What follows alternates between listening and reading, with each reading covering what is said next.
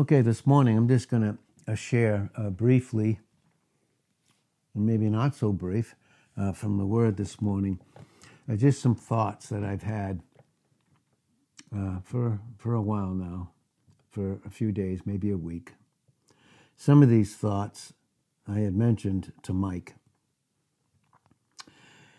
and said that I was going to record them Uh, and share them yesterday. I said, but I don't want to right now until I can I can record them, because the, the Word of God is so precious, and it was so precious to me that I said, I just want as many as would want to listen to it and want to hear the Word and God's comfort and encouragement uh, that, that they could. And he still managed to pull some out of me. And doing so, I mentioned some of the things, and he still, and I kept prying, prying them out of me, because we have our private time on Wednesdays. I said that I really wanted to record it all, but we had a really sweet time around it too yesterday, and it was a time of encouragement.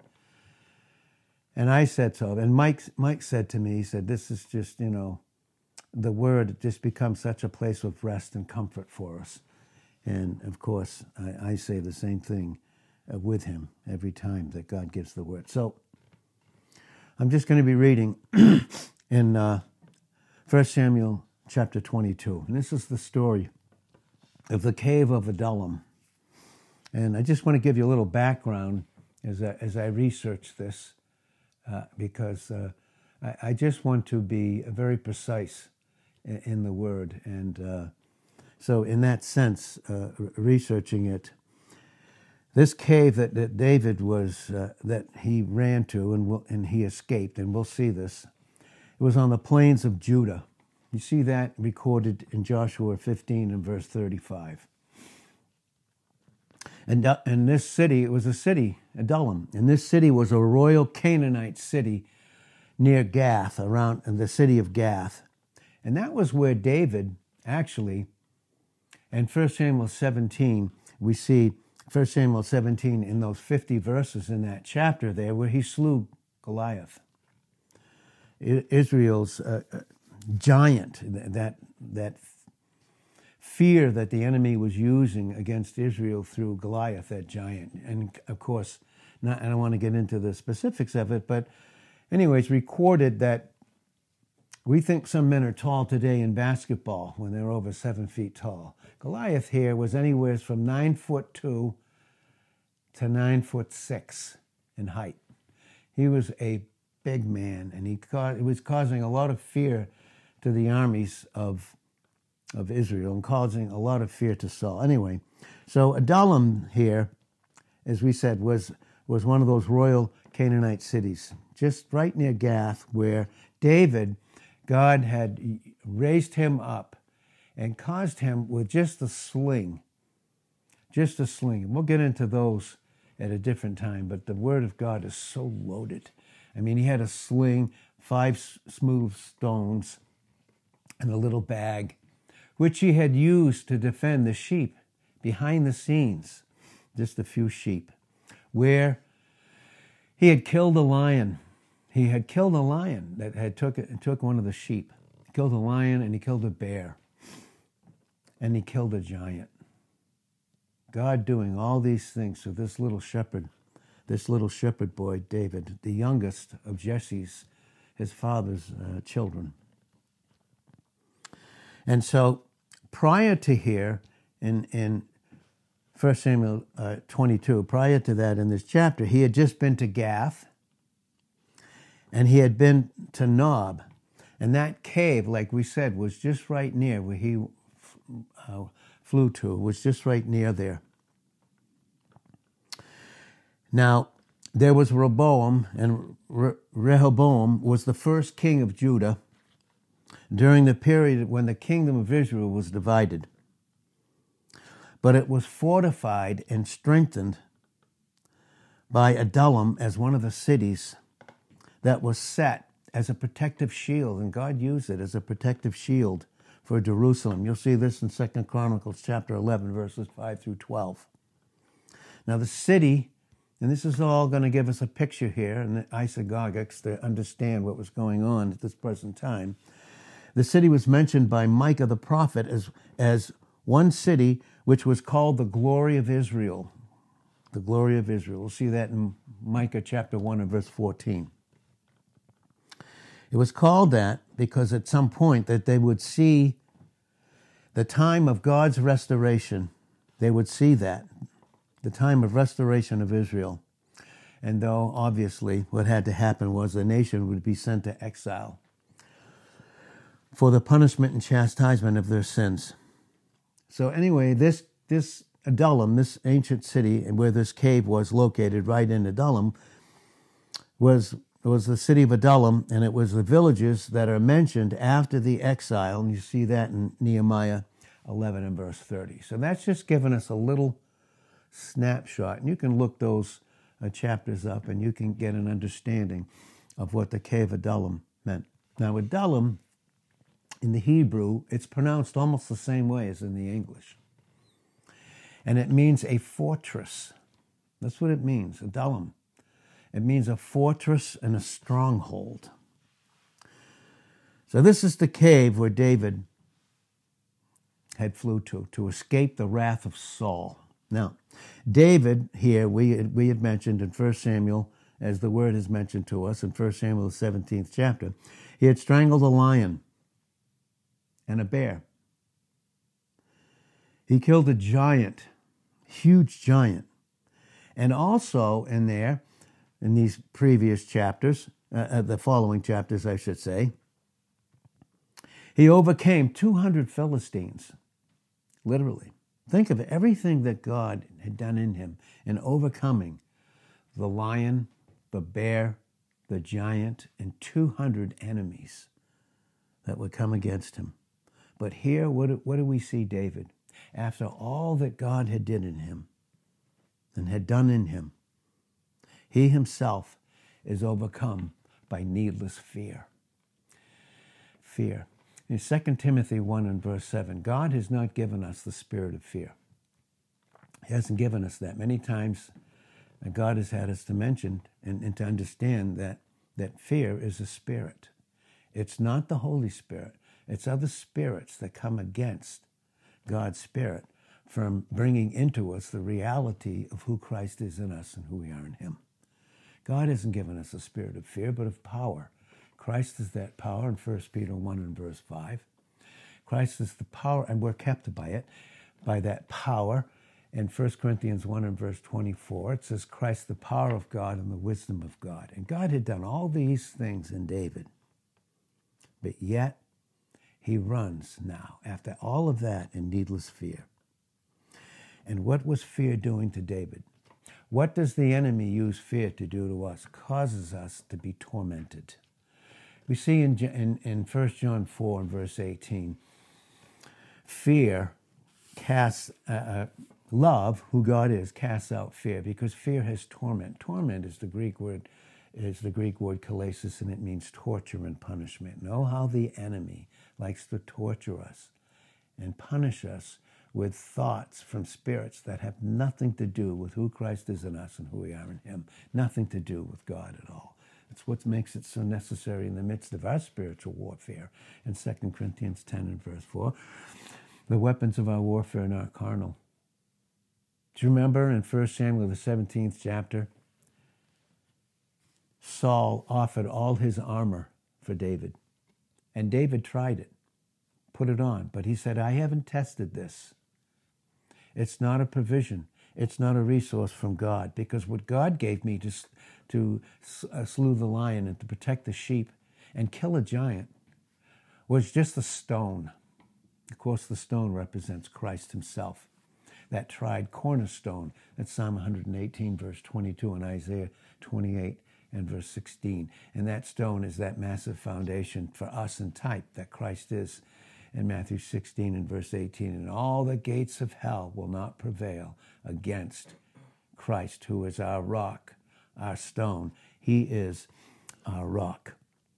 And that rock we know in First Corinthians ten and verse four was Christ, that rock that was brought out that, that uh, Moses could hide in, in Exodus thirty-three and verse twenty-one. And that rock was cleft on Calvary.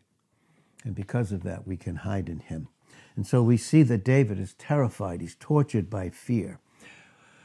He not only ran, and there's two reasons why we run and, and operate in fear. It wasn't just because of the wrath of Saul. And in that sense, David was innocent. He never did anything. He never rose up against Saul, the government of Israel that Saul represented. He never operated in treason or as an enemy against Saul or Israel. Matter of fact, he protected them. And so Saul here would represent Satan and all that he comes against us, because we know that in Second Timothy three and verse twelve, all that love God will suffer persecution. They're gonna, you, we're going to suffer persecution, as Jesus said in Matthew five and verse twelve. And he also said in John fifteen, eighteen, if, if they hated me, they're going to hate you. If they kept my sayings, they're going to keep yours. They hated me without a cause. David wrote that in Psalm sixty-nine and verse four. He said, my enemies that hate me without a cause are more than the hairs of my head. But you know, in Romans eight, verse thirty-one, God for us, does it even matter who's against us? In eight thirty-one to thirty-nine, no, he will never leave us nor forsake us. In Hebrews thirteen and verse five, with the triple salutation, he's never going to leave us nor forsake us. But David was terrified because of the hatred of Saul operating under the evil of Satan. But also, the other thing that caused him great terror, where God was going to deal with him in this cave, was his own sins. And they can cause a lot of pain and a lot of fear. And the enemy wants to bring them up constantly before us. And that's what makes it so necessary for us to instantly confess them in First John one nine, to instantly confess them, so that the enemy doesn't use them as a handle to torture us. And so David here is fleeing, again, for those two reasons. His own sins, and you, you see them recorded, his own sins, and caused him great fear. In areas where we don't deal with them and confess them, the enemy can use them against us. That's why God has given us this incredible reality of confessing what Christ has done with Romans seven seventeen.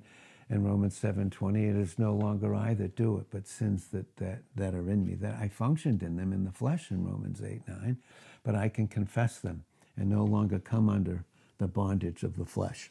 So David, for that reason, for his sins and the fury of Satan through Saul against him, had caused him to run. And we see also here in this portion and previously that if had if David had been truthful to the priest at Nob, and he, what he did there was he felt like he had to go by his own resources because he wasn't trusting God when he was running for both cases, his own personal sins and the fury of, of the enemy coming against him. And those caused him to flee. You wouldn't believe what Christians do today as a result of that. Fact is, we see, and you can see this in Psalm Uh, one thirty-nine, specifically, you can see seven through twelve, but that whole psalm is twenty-four verses in Psalm one thirty-nine. You cannot outrun God. You cannot run, outrun him. He, how could he? Christ is in us. We cannot outrun him.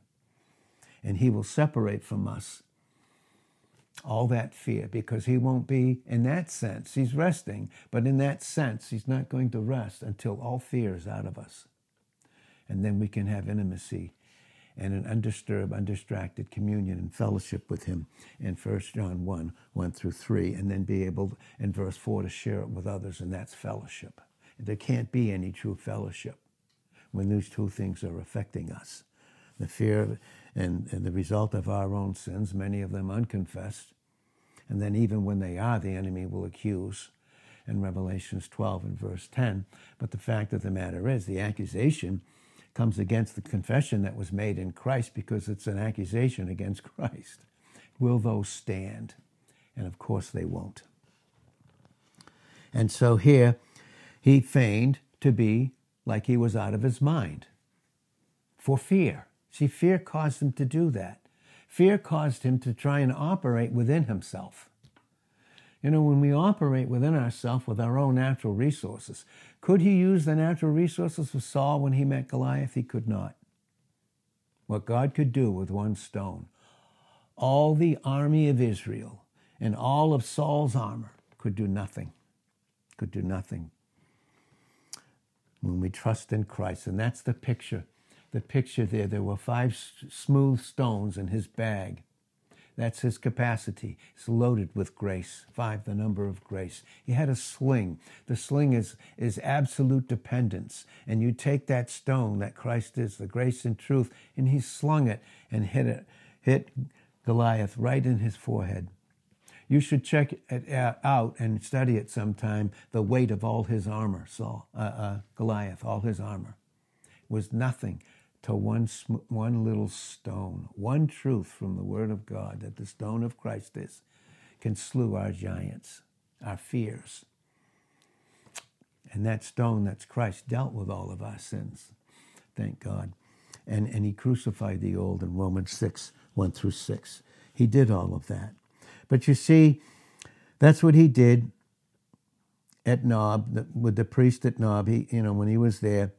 And he, so he had to act like he was not, like he was my, madman to the king of Gath. And as a result, he had, he had to hide like a traitor in the cave of Adullam.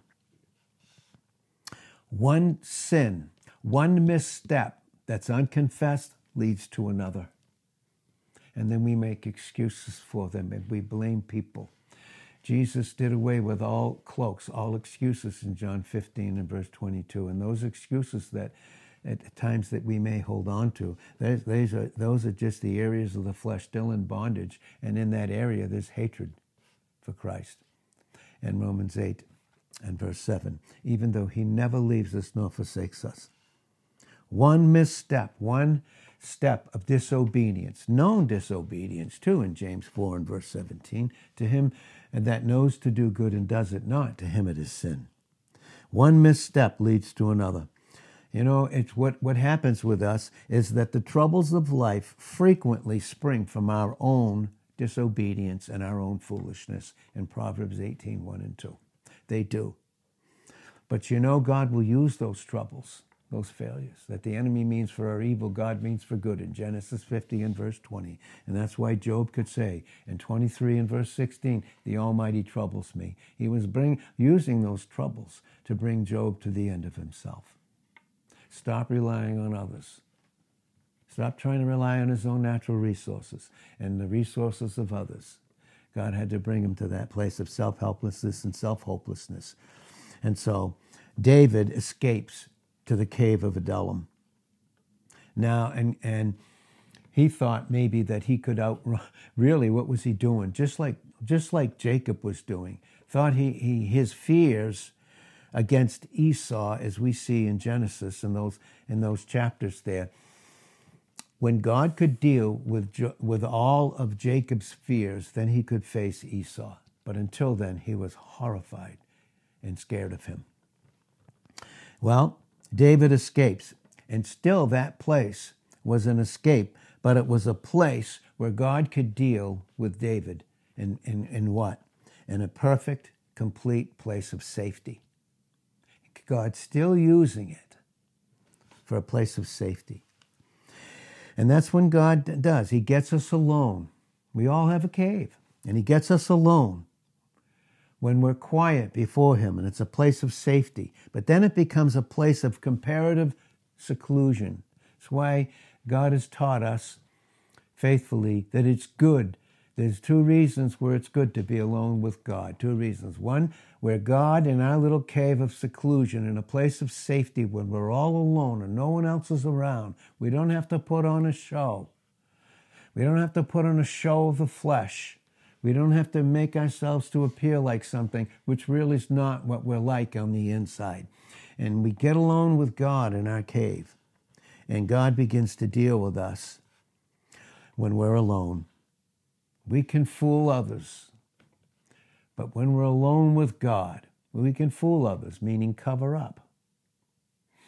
We may blame others for other things, like Adam and Eve did in Genesis, the third chapter, in those first fourteen verses. But you can't fool God. Our secret sins, our secrets are in the light of his countenance in Psalm ninety, verse eight. That's when he gets us alone. It was a cave, a place of comparative seclusion. Because at that point, even though David, the fear of his enemy, Saul, he was innocent. He didn't do anything. But his own sins, they began to, they began to wear him out, and he was exhausted. And that's when God would come in, because he was exhausted, not only in his physical body, but in his mind. God was using all of those things, all of them, because he was exhausted. And then in his exhaustion, in his place of self-helplessness and self-hopelessness, it became a place of earnest supplication. He opened up his heart to God and was crying out. You see that in Psalm, the fifth chapter. You know, the Psalms are loaded with the tears of multitudes of their repentance. It's a different one than it was in Exodus two and verse twenty-three, when they were in bondage and their cries went up to God. They weren't crying in repentance. They were crying as just the result of what their sins did to them without repentance. But here, the Psalms are loaded with that, where God brought them to that place. Well, David, we see, and we have seen in those chapters, David sinned at Nob. That's where he sinned. But God brought him to a cave. And what was that cave? It was, what was it? It was the place where David could deal with his sins. And he repented. And he confessed them. And in that cave, where God gets us alone, we all have our caves, and we'll see what those caves can represent. David sought for forgiveness for his sins. We see that in Psalm fifty-one and verses four and five. But Psalm fifty-one, verses four and five, was long written before Psalm thirty-two, one and two, where when one confesses them, they're forgiven and cleansed of them. That's Psalm thirty-two, one and two. But he had to confess them first in Psalm fifty-one, verses four and five. That's what the cave became to him, a place for him to, to get, deal with God, and where he would seek for forgiveness for his sins, things that were loaded up in him. Think of the things that we forgot, the sins that we forgot. And God, in his mercy and in his grace, when we get alone with him, he, he will deal with them. They will cause tears. But in Second Corinthians seven and verse ten, godly sorrow is always without regret. Those are the tears of the Psalms. There's never any regret with godly sorrow. It's because love has entered in. Forgiveness has entered in through grace and truth, the grace and truth that Christ is, his person and what he's accomplished, has entered in into our hearts. And that's what that place, and then that place became a place, once he would deal with his sins before God, is where David sought protection from all his enemies. David sought also, in that cave, deliverance from his prison. You know, when I looked at that prison and God reminded me, and I wrote it down, I wrote it down right here. What is that prison? You know, a lot of believers, a lot of us, and I have been one of them, have been in a cave loaded with fear because of guilt and condemnation of past sins. And we've said before, and I, and I know this experientially, that guilt is an unbearable burden and only one could bear it. In Psalm fifty-five and verse twenty-two and First Peter five and verse seven, Jesus Christ was that great sin bearer. He bore all of our sins. We cannot bear them. And the enemy likes to bring them up into our experience and to accuse us in Revelations twelve and verse ten. But that was the place, the cave of Adullam, where he sought deliverance from his prison, the prison of guilt. There was so much that David had become guilty of, even in the future. in the future, even with his son. See, Absalom, his son, murdered one of uh, the relatives of of David because uh, he had raped that woman. And, and Absalom sought revenge against him and uh, killed him. And David refused Ab- Absalom from coming to the palace for two whole years. He wouldn't forgive him and kept him out of the palace. And that caused tremendous rebellion in Absalom. You see, his sins, my sins, our sins, don't just affect, of course, they don't just affect my communion and fellowship and my rest with God. You see that? It, it does away with my peace in Isaiah fifty-seven, nineteen to twenty-one. Peace to them that are near and peace, peace to them that are far off. And it affects, my sin doesn't just affect me. Until it's dealt with, it affects everybody else that I come in contact with. And yet we've been forgiven them, but we need to confess them. We need to absolutely confess them, homologeo in the Greek, to cite them, to name them. And so God can bring in a godly sorrow without regret, where there's no worldly regret. Worldly regret is where the enemy comes in and causes great guilt and condemnation against us. But we don't have that positionally in Christ in Romans eight and verse one. And that's positional. Romans eight verse one is positional reality, how God truly sees us. But when I function in the flesh, that's the enemy. That my flesh becomes the enemy with which he can torture me and then affect others. We see that in Romans chapter eight and verses four through eight. But so David sought deliverance from the prison of his guilt and condemnation. You know, there's a cave of Adullam in every one of our lives. There is. Doubt can be a cave. Doubt. You know, Romans fourteen twenty-two says, happy is the man that condemns not himself in the thing that he allows. That's only a man in Christ, by the way. There's sorrow, but never with, with, with regret, guilt, and condemnation properly. Doubt can be that, because he that doubts in Romans fourteen twenty-three is damned if he eat, and God's not damning him, it's the enemy. And he that doubts is damned if he eat. To, do- to doubt God for a single thing. He that doubts is damned if he eat, because he doesn't eat, he doesn't feast. Because whatsoever is not of faith, absolute dependence upon God is sin, you see. And that affects everyone. Even if it's not verbal, it can be nonverbal, but have a tremendous effect. Dave can, a doubt can be such a, a, a cave. Persecution can be a cave.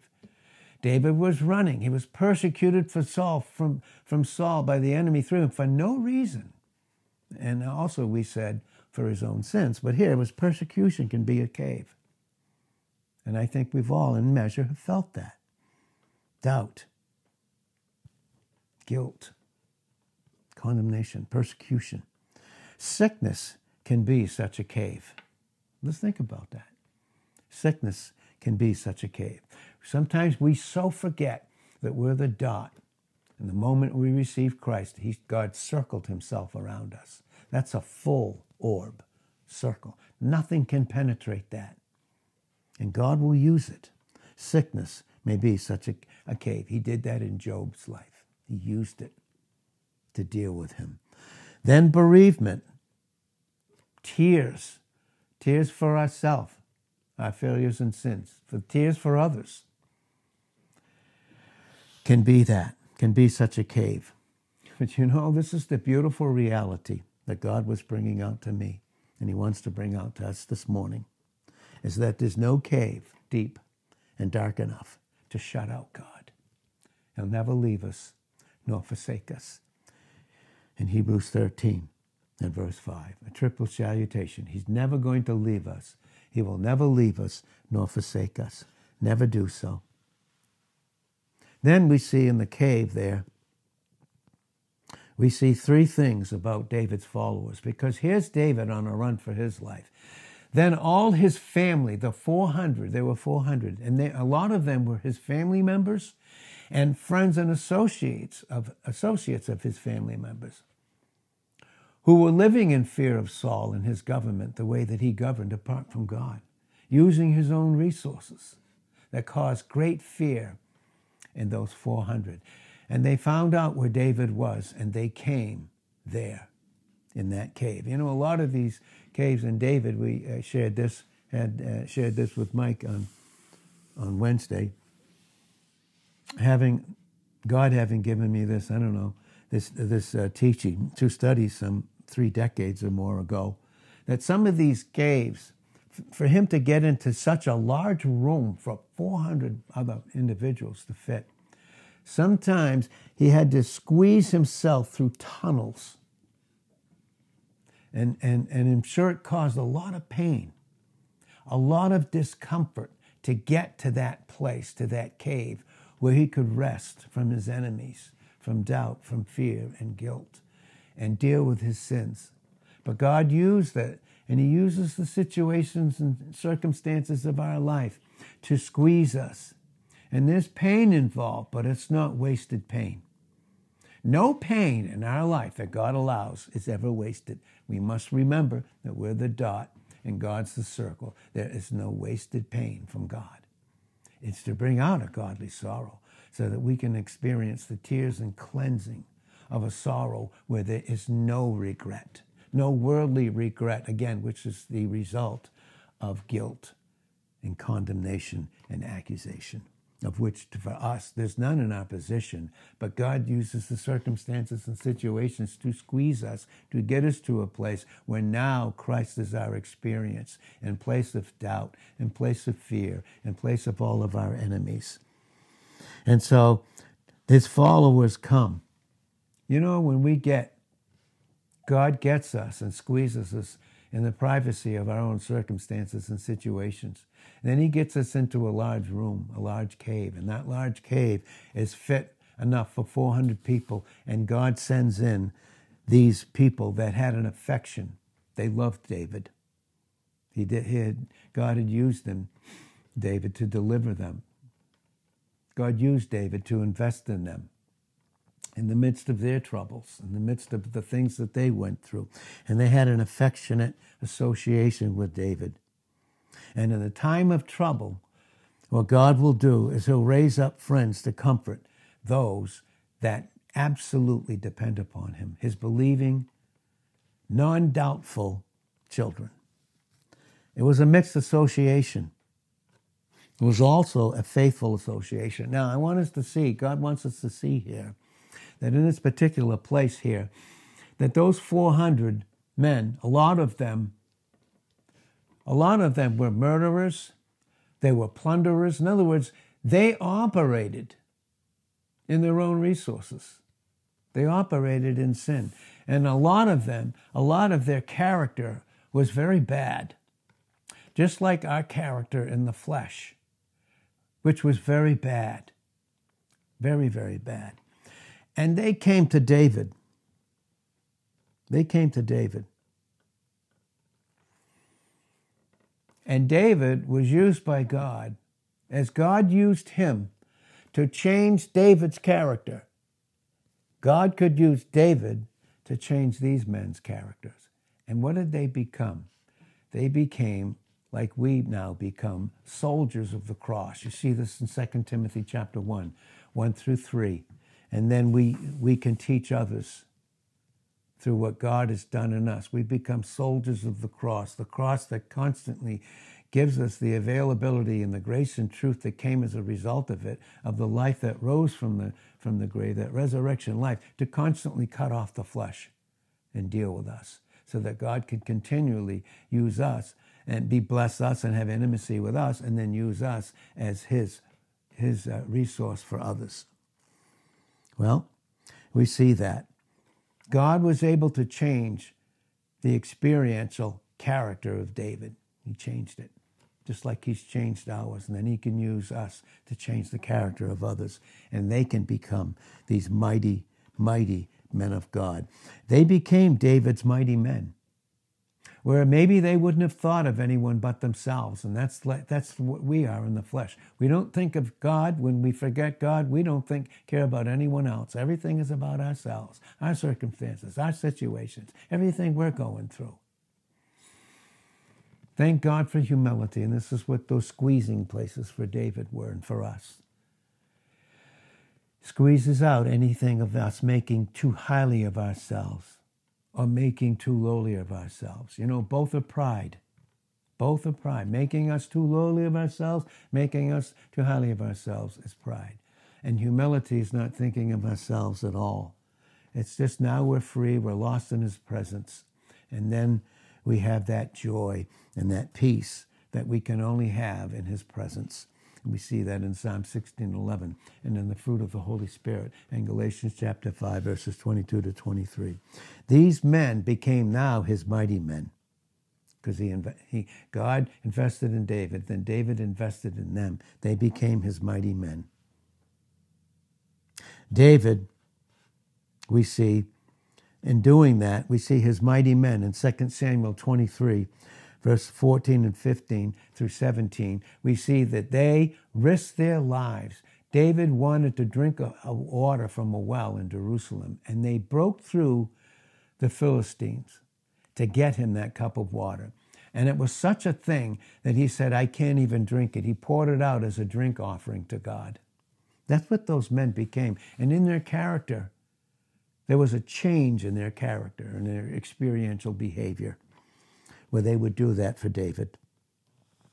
You know, we see this, that David was concealed in a cave, and that's what God does most in us, when he gets us alone, to show us what we're like without Christ, and then instantly to show us what we're like in Christ, and to make that separation in Hebrews four twelve. So it makes it necessary for us to come and hear the Word of God and to do it as much as possible because it is the Word of God. It, that's what it is.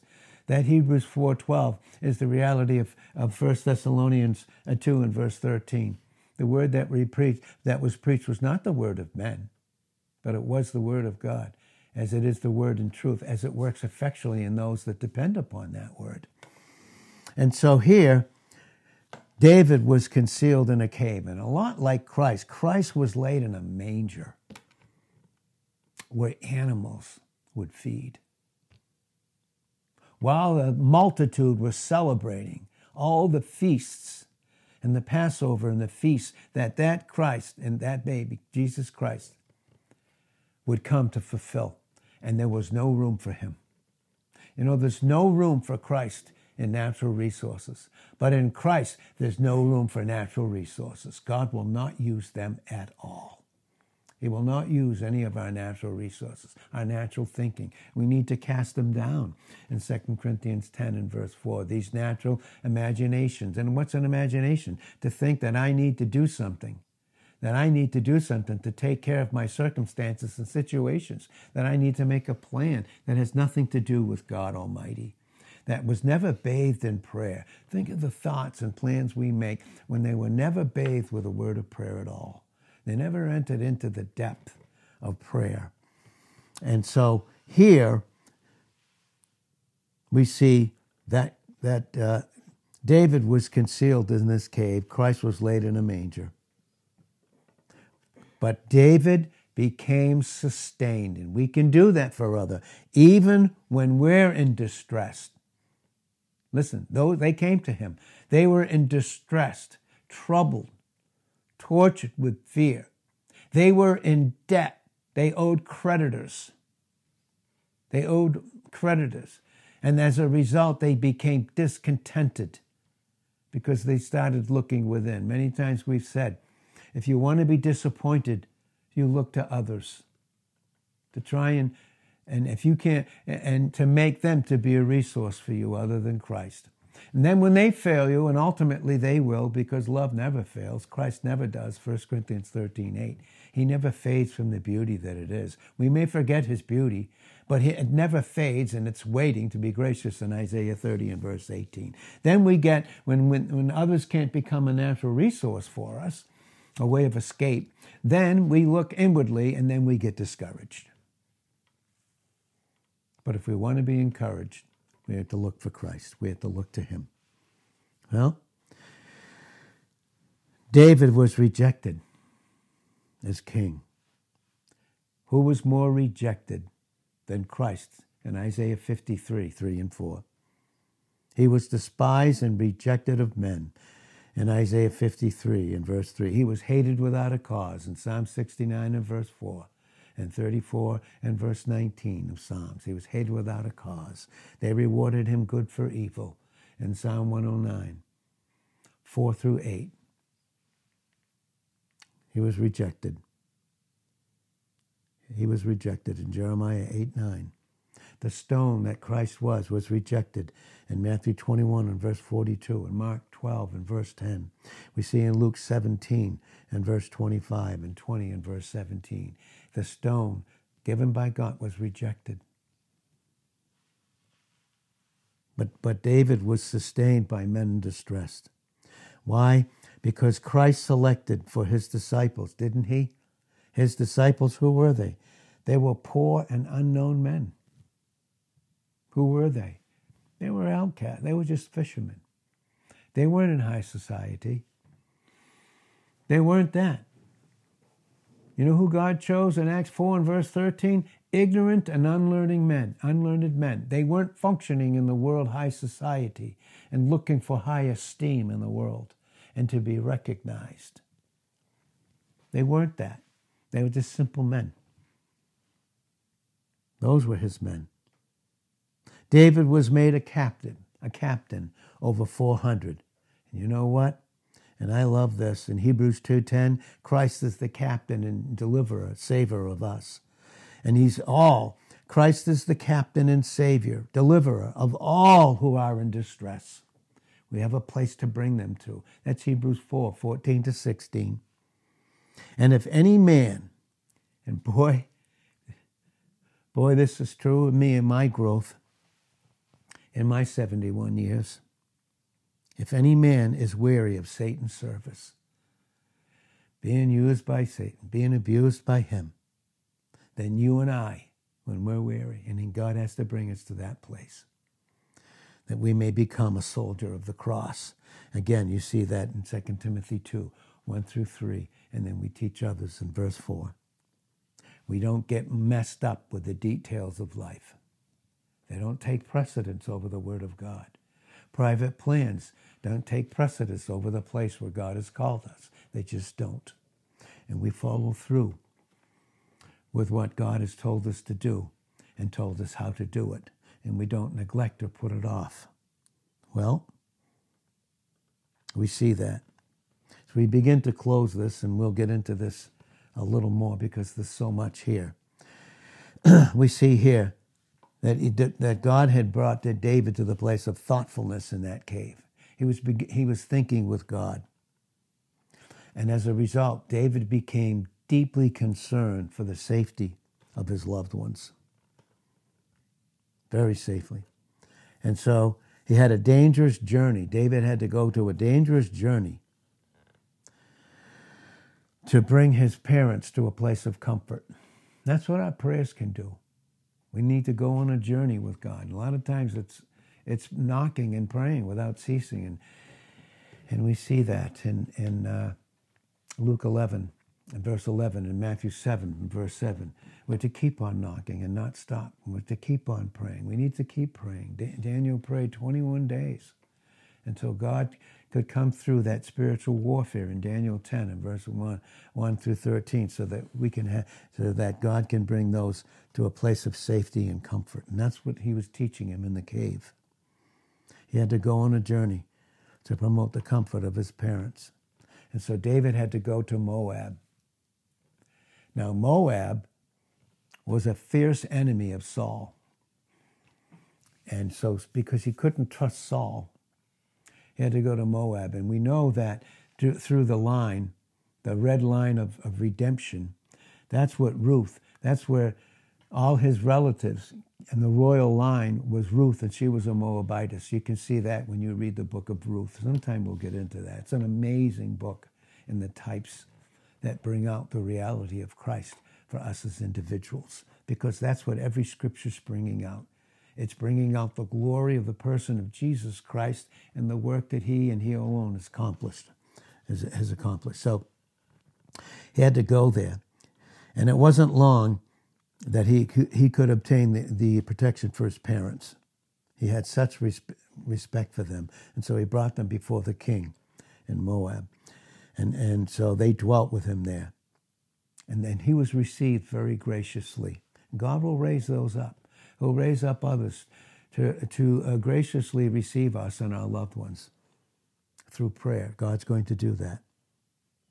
And so it was a long journey. And many times God has, has us on a long journey in our prayer life for ourselves and for others. But it's not without result. It's not without result for protection of himself and for his family members.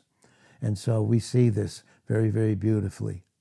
He had such a devotion to his loved ones, to his parents. Maybe at times we can't fellowship with our loved ones. Maybe we can't, our, our natural family. And they may even be born again. And we may not be able to fellowship, but we can always pray for them, for their comfort, for their protection. And uh, that's what David was doing here. He was willing to do it. He was willing to sacrifice his own life and his own freedom for their safety. And that's what Christ did. See, David was a type of the work of Christ in him. He was that type, and he was so willing. And the last thing that we need to learn is patience. Patience is the constant lesson to teach us constant trust and dependence upon God, to not walk by sight in Second Corinthians five, verse seven, but to walk by complete dependence, to not look at the things that are seen in our circumstances and situations and seeing people this way. In Second Corinthians four and verse eighteen, for the things that are seen are temporal. They are temporal, but the things that are not seen are eternal. They bring in the eternal realities. So it is, is men of God, grace men, men that have been graced out by the goodness that's in Christ alone in Matthew nineteen and verse seventeen and Luke eighteen and verse seventeen through nineteen, the goodness that's in Christ alone through his grace. Those men, those of us, receive God's timely direction from God. We're not to go lag behind, and we're not to race ahead in our own plans, but we're to be led by complete dependence upon God. It's not to be an emotional impulse of the flesh to do something that gives us a thrill, to go somewhere because it's that. We need to be led by God for his purpose and his purpose alone, which never fail, which has nothing to do with natural resources or natural thrills or excitement. Nothing to do with that at all. But we need to receive that timely direction from God. And that's what God was teaching us as he taught Daniel to wait those three weeks and to trust him. Because when it comes, it won't wait. You see that in Habakkuk two and verse four. We're to get on our watchtower and pray and wait for him. And he patiently waits with us while we patiently wait with him. And we look on the watchtower, and we're to write the vision. And the vision's not just yet through the word that he's given us, but it will come. It will come in God's due time. In Genesis eighteen and verse fourteen, nothing is too hard for God. Everything is too hard for us because natural resources will fail. Nothing is too hard for him, but it comes at a set time. A set time. And Sarah will have a son. We will experience new life when we trust him. We need to have that timely direction. And so then it's a time to leave the cave, but not led, to leave that cave until we're led by God, till we're filled up with him. Abide not in the hold, they said. Abide not in that place. Yes, it's a fortress and a stronghold, but you go out filled in that stronghold. You're to go out. And God will never disappoint those who wait for his guidance. That is brought out in Psalm twenty-seven and verse fourteen. Be patient, wait upon him. Be patient and wait upon him. In Psalm thirty-four, thirty-one and verse twenty-four. Be patient, fret not evil, be patient. Trust in him, rest in him. In Psalm thirty-seven and verse seven and nine. Cast not away your confidence in Hebrews ten, thirty-five to thirty-nine. For it will, you will be recompensed when you depend upon God for his timing of things and not our own plans. And we see this in James one, one through six. Wait for God. Wait for wisdom. Wait for him to give you wisdom. Be, be content resting in his love and wait for his wisdom that he will bring to you. And so it's good. It's good to wait for his guidance. And then his guidance, those become steps that are ordained by the Lord in Psalm thirty-seven and verse twenty-three and verse twenty-four. We're to wait on him because he's never His seed has never begged for bread. We never have to, we've never begged for it. In Psalm thirty-seven and verse twenty-four, the psalmist said, I've never seen his seed, those that are his, begging for bread. Like a beggar, praying in doubt and fear. Never. And then we receive exclusive, precise, minute direction from God when he said to him, now you're to get into the land of Judah. Now I'm going to send you. All the needs and exigencies of life. Listen, those that are seen by us and those that are unseen, those that are known, things that we know and the things that we don't know are regulated by God. He knows all things. First John three twenty. If your heart condemns me, listen, your mind through these wrong thoughts, these wrong plans, all the plans of natural resources that fail and fall to the ground, his love never does. Not one promise in First Kings eight fifty-six, in Ezekiel twelve and verse twenty-five, in Isaiah fifty-five verses eight through eleven. Not one thing that he speaks falls to the ground, but will accomplish the thing that he sent it to. In us as his vessels, he will accomplish it. And they're known of God. And when your mind condemns you, God is greater than your heart, your mind, and he knows all things. And when you know him in his love, resting in the comfort of his love and giving you wisdom. And wisdom is, is knowing when, where, and how to apply the word of God. And when you do, now you have confidence with God, and you can go forward like David with just a sling, five smooth stone, and you will slew, you will slew, and you will kill those giants of fear in your life. Every one of them will fall. Every single one of them, because they're known by God. And so it, it behooves us, and it's very important for us, to instantly and promptly obey the direction of God. That's when it says David departed. Wherever God calls us to serve or suffer, we must cheerfully obey. We want to hear that as we close this morning. We're not only called to serve him, but to suffer for him. We're not to doubt it. We're not to understand it. Why do we think it in First Peter four twelve that these fiery trials that come to try our dependence are some strange thing? We're not to think that way. We're to suffer with him. All that live godly in Christ Jesus in Second Timothy three twelve will suffer persecution. They hated him, they're going to hate us in John fifteen eighteen. What makes us think that's so strange? It's a badge of honor. It's a promotion. We're not to be terrified by our enemies in Philippians one and twenty-eight. We're not only called to serve him and receive the truth of the word, but to suffer in his place in Philippians one and twenty-nine. And why? Because Romans eight eighteen, I reckon, I compute all up, I add it all up in my mind, that the sufferings of this present time, all of them, they're not even worthy to be compared to the glory that will be revealed in and on us, because we're filling up.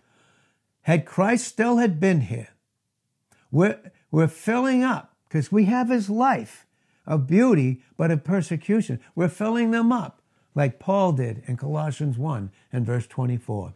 And what is filled up in us is not only, it's for Christ, it's not only for ourselves, but it's for multitudes of others. And that's a privilege, to be able to suffer for them.